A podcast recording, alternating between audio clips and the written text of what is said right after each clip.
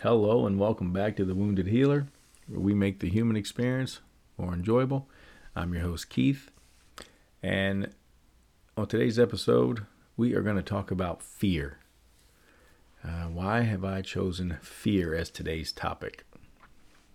Well, it was inspired by some conversations that I've had in the past week or so. Uh, kind of made me think of my own fears and just fear in general. Uh, you know, during these conversations, I was noticing most of what we were talking about had some type of fear attached to it. You know, whether it was fear of being judged, fear of abandonment, fear of failure, fear of not being good enough, uh, fear of commitment, fear of themselves, uh, and, and so on. Um, and it kind of made me think that most of us are fear forward, or we have a fear forward thought process. Um, and, and that meaning most of us let fear control our actions and our reactions. Uh, and you know, I know some of the conversations, I know some of the conversations started because of certain topics or because of the individuals involved.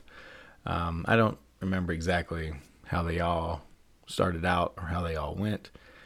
Um, and I'm not going to go into too much detail because I respect those folks a lot. Um, but I also realized that this is exactly how I want this podcast to go. Uh, and that's taking real life situations and try to explain them in a relatable way so we can get better uh, and, and learn and grow from these interactions. And um, so I, you know, I did my best to listen and offer advice and so forth to these individuals. But the other thing that I noticed uh, was that the desire to have those fears was greater than the desire to overcome it. Um, and although I don't, I do not have, you know, evidence of this, um, I think it is safe to say that based off of history and rapport, um, and you know, I say this because it, it it can be used that that fear that they possess, that they have, can be used as an excuse, um, or to, or a shield or a barrier, uh, and that plays right into evolution, right? Um, you know. Each individual can, can use it for self-preservation. Um, and we are somewhat programmed to do this. So it's not our fault that we do this. And it's not a problem. It's not a illness. There's no vaccine for it. Uh, it's just how we're programmed. Um, but we're going to talk about those areas within us that cause this and how we can kind of override those thoughts and feelings. uh, so what is fear, right? If you look at the definition of fear, it's an unpleasant emotion caused by the belief or an anticipation that someone, something is dangerous, likely to cause pain or a threat. That's what a basic definition is. Uh, Now, there are different types of fears, but that does not mean that your fear is lower on the totem pole than someone else's fears. Fear is fear, and each individual person, you know, will experience it. They will experience it differently, and there's absolutely nothing wrong with that. That does not mean you have anything else going on other than it's just how you are experiencing this fear based off of some programs that you are running within your brain and nervous system. Um, where it comes from, and we were talking about those the programs and where it's at within us. So fear and excitement are the exact same thing. I know it sounds a little bit crazy, but they are the exact same thing. Uh, so that fear or excitement response kind of begins. Well, it does begin in the amygdala. And we've talked about the amygdala on here before, um, but that's the part of the brain that processes many of our emotions. Um, the difference between fear and excitement is how you think about it. And I'm going to try to keep it simple here and not nerd out on the brain. But uh, the amygdala perceives a threat and will send that information it has on that particular threat up to the medial prefrontal cortex area, which is the newer brain that we have. And it's the front part, like right in your forehead area. If you were to put your hand on your forehead and, you know, go back just a little bit, maybe where my receding hairline is, uh, you'll have your hand right above that uh, prefrontal cortex area that's responsible for executive functioning, decision-making, impulse, things like that. So the amygdala will send that information up to that area where it will be stored for similar future situations, um, aka memory consolidation. So this plays a significant role in emotive memories, which are arousing or able to arouse intense feelings. Basically, the, the worst and the best get to stay and have an emotional attachment and not be forgotten.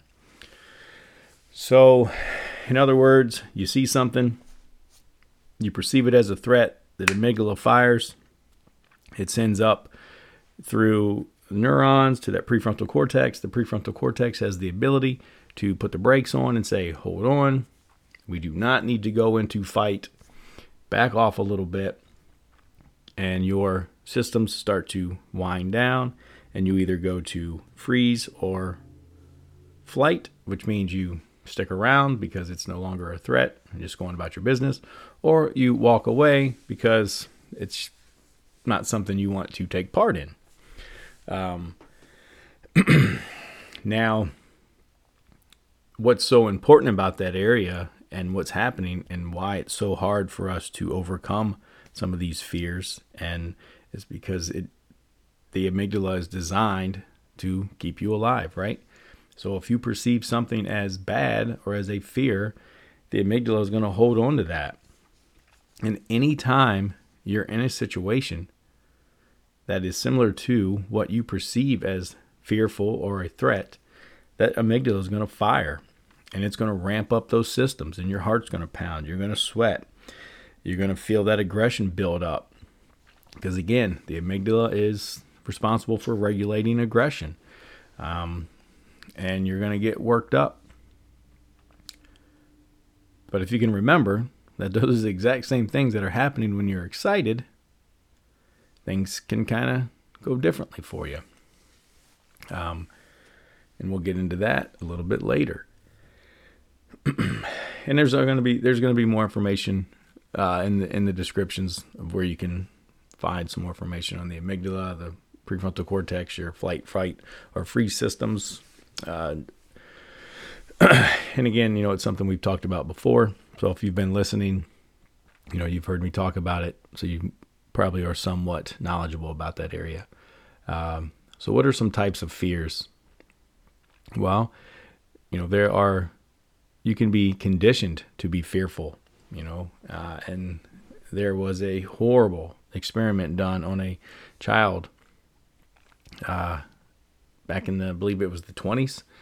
The child's name was Albert, so it was called the Little Albert experiment, where they conditioned this child to be scared of a white, fluffy object.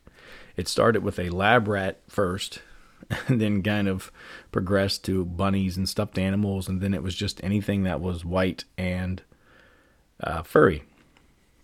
Um, and this, if you look into that further, Uh, this child, this toddler was pretty messed up because of that. And there were some things therapy-wise that they had to do to kind of help him overcome this stuff.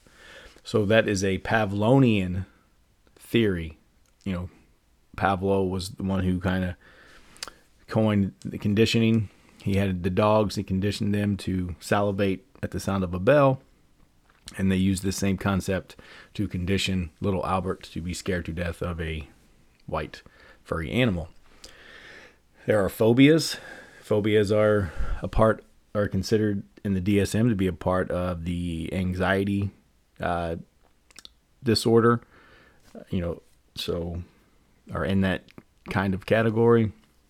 There's phobias of crowds, phobias of spiders, phobias of water, and there's phobias, agoraphobias, they're everywhere, right? Um, there are learned fears that are environmental, that are kind of passed down. And there's uh, research done that uh, fears can be genetically passed down.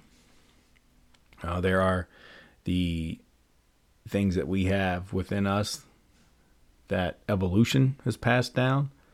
Um, and then most recently, they've done uh, studies and uh, research, and they've found that we have two innate fears that everyone possesses. And that is the fear of falling and the fear of loud noises.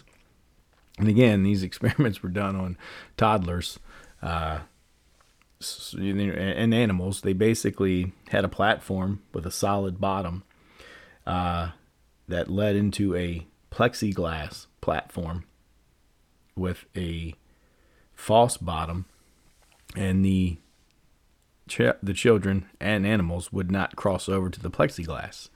They kind of did everything they could to get around, uh, and that's kind of where we came up with this innate fear of falling that we possess.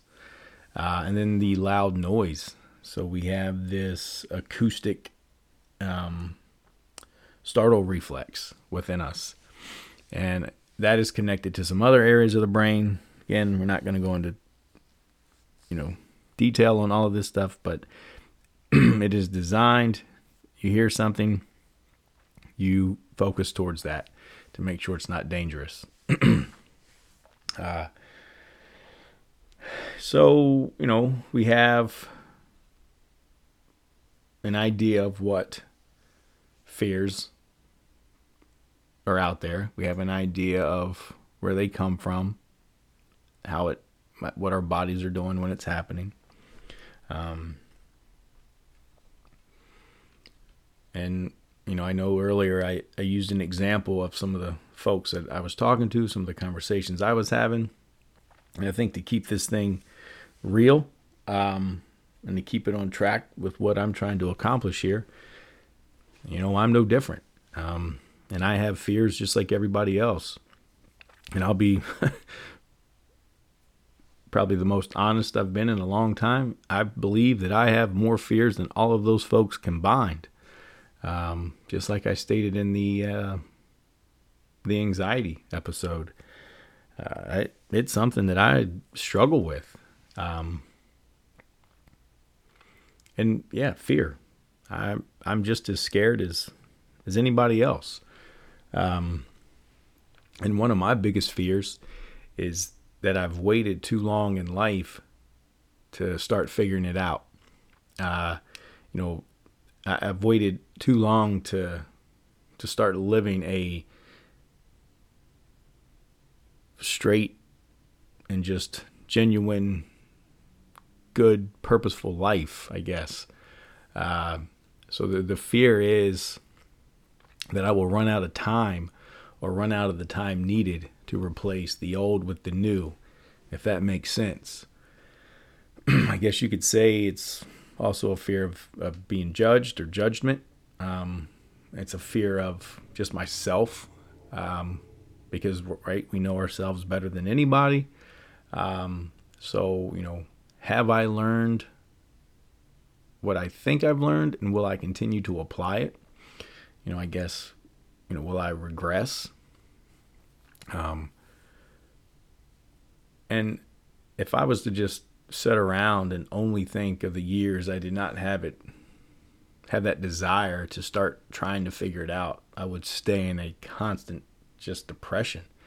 Um, because it was a time of just suffering for me, and the people around me were suffering. Um, I, you know, Not only was I doing damage to myself, uh, I was damaging those around me. I was hurting people. I was distracting myself. I was doing everything I possibly could to not face my fears or not face anything, I guess, you know? Uh, so that fear of the unknown at the time was just an antagonist to my moving forward. And it, it was not a time of growth. It was a time of helplessness and a, a just a blame game. Um, and as I kind of started to thaw or take ownership of everything in my past and present and future from that, I'm going to, you know, use an analogy here, but, I, but that victim ice age, uh, it was, I consider it my personal younger Dryas, you know, and I use ice age because it was a slow transition back to greener pastures. Um, and this is not bragging purposes, but I do want everyone to know that it, it wasn't a, a time in my life where I, you know, resorted to drugs or alcohol or anything like that. It was just me being down, feeling sorry for myself and not knowing how to come out of it, not knowing what to do, being scared to ask for help, being scared to talk to people, uh, being ashamed, being all of that stuff. So, you know, I understand that we all cope with things differently. I understand that, you know, some of us have more resources than others. Um, and this is not me trying to brag or to put down what you may be going through or how you're dealing with something. It's just letting you know, because I want this to be transparent and I want honesty, that I did not do those things. Um, and if it's, and if these are your coping mechanisms, then just be aware of it and start there and try to move forward there. Uh, Because then everything else will become a byproduct of you moving forward. And I use that term byproduct because a byproduct, I would say the, when I started to take ownership um, of all of what was happening, a byproduct of that was the new replacing the old. Um, and yeah, I did not do it all on my own. Um, you know, I did have inspiration and, you know, I wanted to continue to learn. Uh, so yeah, you know, just, I would, I read more. I tried to educate myself more. Uh, I started moving forward. I took ownership, I stopped blaming, and slowly but surely, I started coming out of this thing. Uh, Abraham Maslow was someone that I read a lot about, and I respected him and the fact that, you know, he was in his sixties when he did his best work, which gave me hope that I still have time. Um, I enjoy reading anything from the great Stoics, you know, of the Rome and Greek world, you know, and they too were late in life when their best works were published. Uh, again, just a little bit of hope. Um, and then I think most important, uh, my father, who, you know, every day he reminds me that you can survive a past and have a future. And, uh, Yeah, he's uh he's a great man. And if if he ever listens to this, I hope that he knows he has been a big inspiration to me. Uh shit, sorry. Um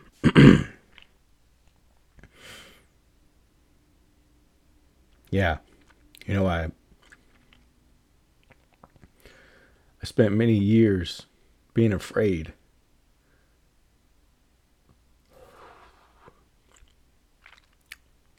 That I would turn out that way. Only to realize as I got older, that that's exactly how I want to be and have that mindset and that their ability to go through what he's gone through and still just be happy and enjoy life. And yeah, so if you ever listen to this, I love you, Dad, and thank you. Um,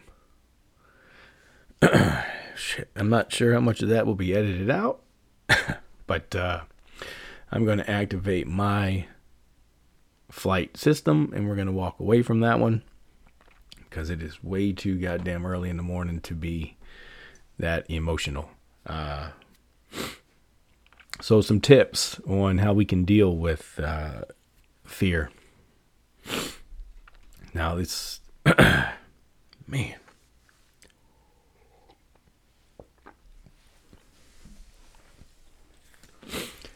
so some tips that we can, that we can use to, to deal with these, this arousal, arousal that comes with fear. Uh, and this is, again, scientifically proven. This is just how our, our brains and nervous system are wired. But um, when you start to have that, those feelings of arousal, the heart pounding, the sweating, the aggression, the nervousness, the anxiety, um, you need to take time. You have to take some time. You have to just stop. And you can count backwards, forwards, but you have to give yourself some time. So it can be five, four, three, two, one, one, two, three, four, five. By stopping and counting, that awakens that prefrontal cortex. So the amygdala is firing. You stop, you count. That awakens that higher functioning brain, that prefrontal cortex. And at now you add a positive anchor thought. Um, it has to be something that is real and you can see yourself doing it after the event. So it has to be contextual to what's happening. And this will allow you to maintain maintain control. Um, so when you start to feel aroused, you take time. You think about that anchoring thought, which then reframes how your brain thinks about the situation. And now you've kind of tricked your brain from fear to excitement. Uh, and how this works is if you can have that vision or you can plant that vision in there, your brain can see it and your brain will assume that that's what's happening. So you basically can trick your own brain. Um, this isn't a gimmick. This isn't a fake it till you make it thing. You know, I do not like that. This is real. This is how our brains function. Um, it's how our nervous system functions. There are tons of videos out there uh, that involve a system like this. But it's fairly simple to use. However, you have to do it. You have to push forward. You have to take the risk. And you have to put yourself out there in order for that to work. You cannot just sit around the house and think of something and expect it to turn out differently or to not be scared anymore. It's not going to work that way. So an example would be, It's say uh, you you need to have a conversation with somebody, and it could be anything or with anyone. Uh, let's say you you need to have a conversation with somebody about a project that needs to be done, and you know that this person is difficult. You know that this person doesn't have the same ideas you have. You know that this person just is going to butt heads with you and push back. So you would be anxious. You're a little, you know, feared, fearful of approaching this person. Um, So what you can do is you stop, give yourself some time to engage that prefrontal cortex, think or envision something after the conversation. So it could be, I'm getting ready to go have this conversation. I'm starting to feel worked up. I stop, give myself, my prefrontal cortex, time to think.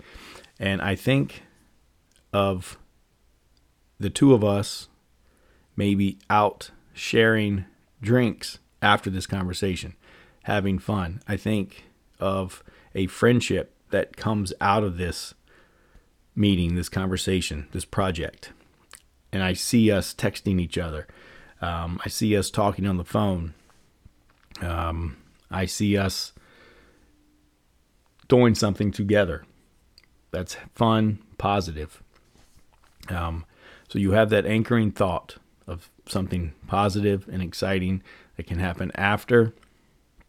So now when you go and when you go into this, as you're getting there and you start to feel worked up and nervous, you stop, you think about that, you tell yourself you're excited for what's going to happen after, you're excited for this relationship, you're excited for this project, you're excited to meet and talk to this person, you're excited for what's to come, and now you have reframed the way your brain sees the situation. So you no longer see it as a negative or a fearful situation, but an exciting time and an exciting situation to come. Um, and that is reframing. So you start to feel worked up, you start to feel scared, you stop, give yourself some time, add that anchoring thought, go into it. When you start to feel a certain way, you go back to thinking about that anchoring thought, which brings on that excitement. Your brain, you've just tricked it. It now believes that this is an exciting time. And your fear response kind of goes down. And you know, if this works, it will work every single time. But remember, the key is you actually have to do it. You actually have to push forward through it. You have to face it, and you have to risk it and, and go forth with it. Some other things you can do, or, uh, you know, just being self-aware uh, of things. Uh, you know, you can, so there's that exposure therapy, putting the work in to overcome it, just constantly, again, putting yourself out there, being exposed to these things, getting better at reframing it. Uh, there's introspection, where you can kind of look within to yourself and why you may be fearful, what's going on, uh, that, that ownership. What am I doing to cause this? What have I done? What do I want to do? What am I willing to do? What can I do? Uh, there's you know, talking to others about your fears. And with that, you have to kind of overcome that self-pride, which... that's a whole nother show. Self-pride can can be the downfall of, of most people, uh, and is the downfall of most people. It's, it's, you know, that foolish pride. Uh, so, uh, yeah, hopefully we learned a little bit about fear and what we can do to somewhat overcome it, to just continue to move forward. um And yeah, you know, I still have fear inside me, but I know that I can change how I think about it. And I can see the the new as an opportunity to use what I've learned and apply it. And I know that the old has become just experience or wisdom. Uh, and it's a part of who I am. Uh, much like a, a knot in a tree. You know, the... you look at trees and that the, there there's a knot. Uh, at one point in time, something had changed in that tree, and the tree kind of just grows around it. So they're still beautiful. They still bear leaves and fruit, even with the knots. So thank you for listening. I'll leave the descriptions in, in the to some of those other resources, and the, I'll leave the resources in the descriptions. But uh, see you on the next one.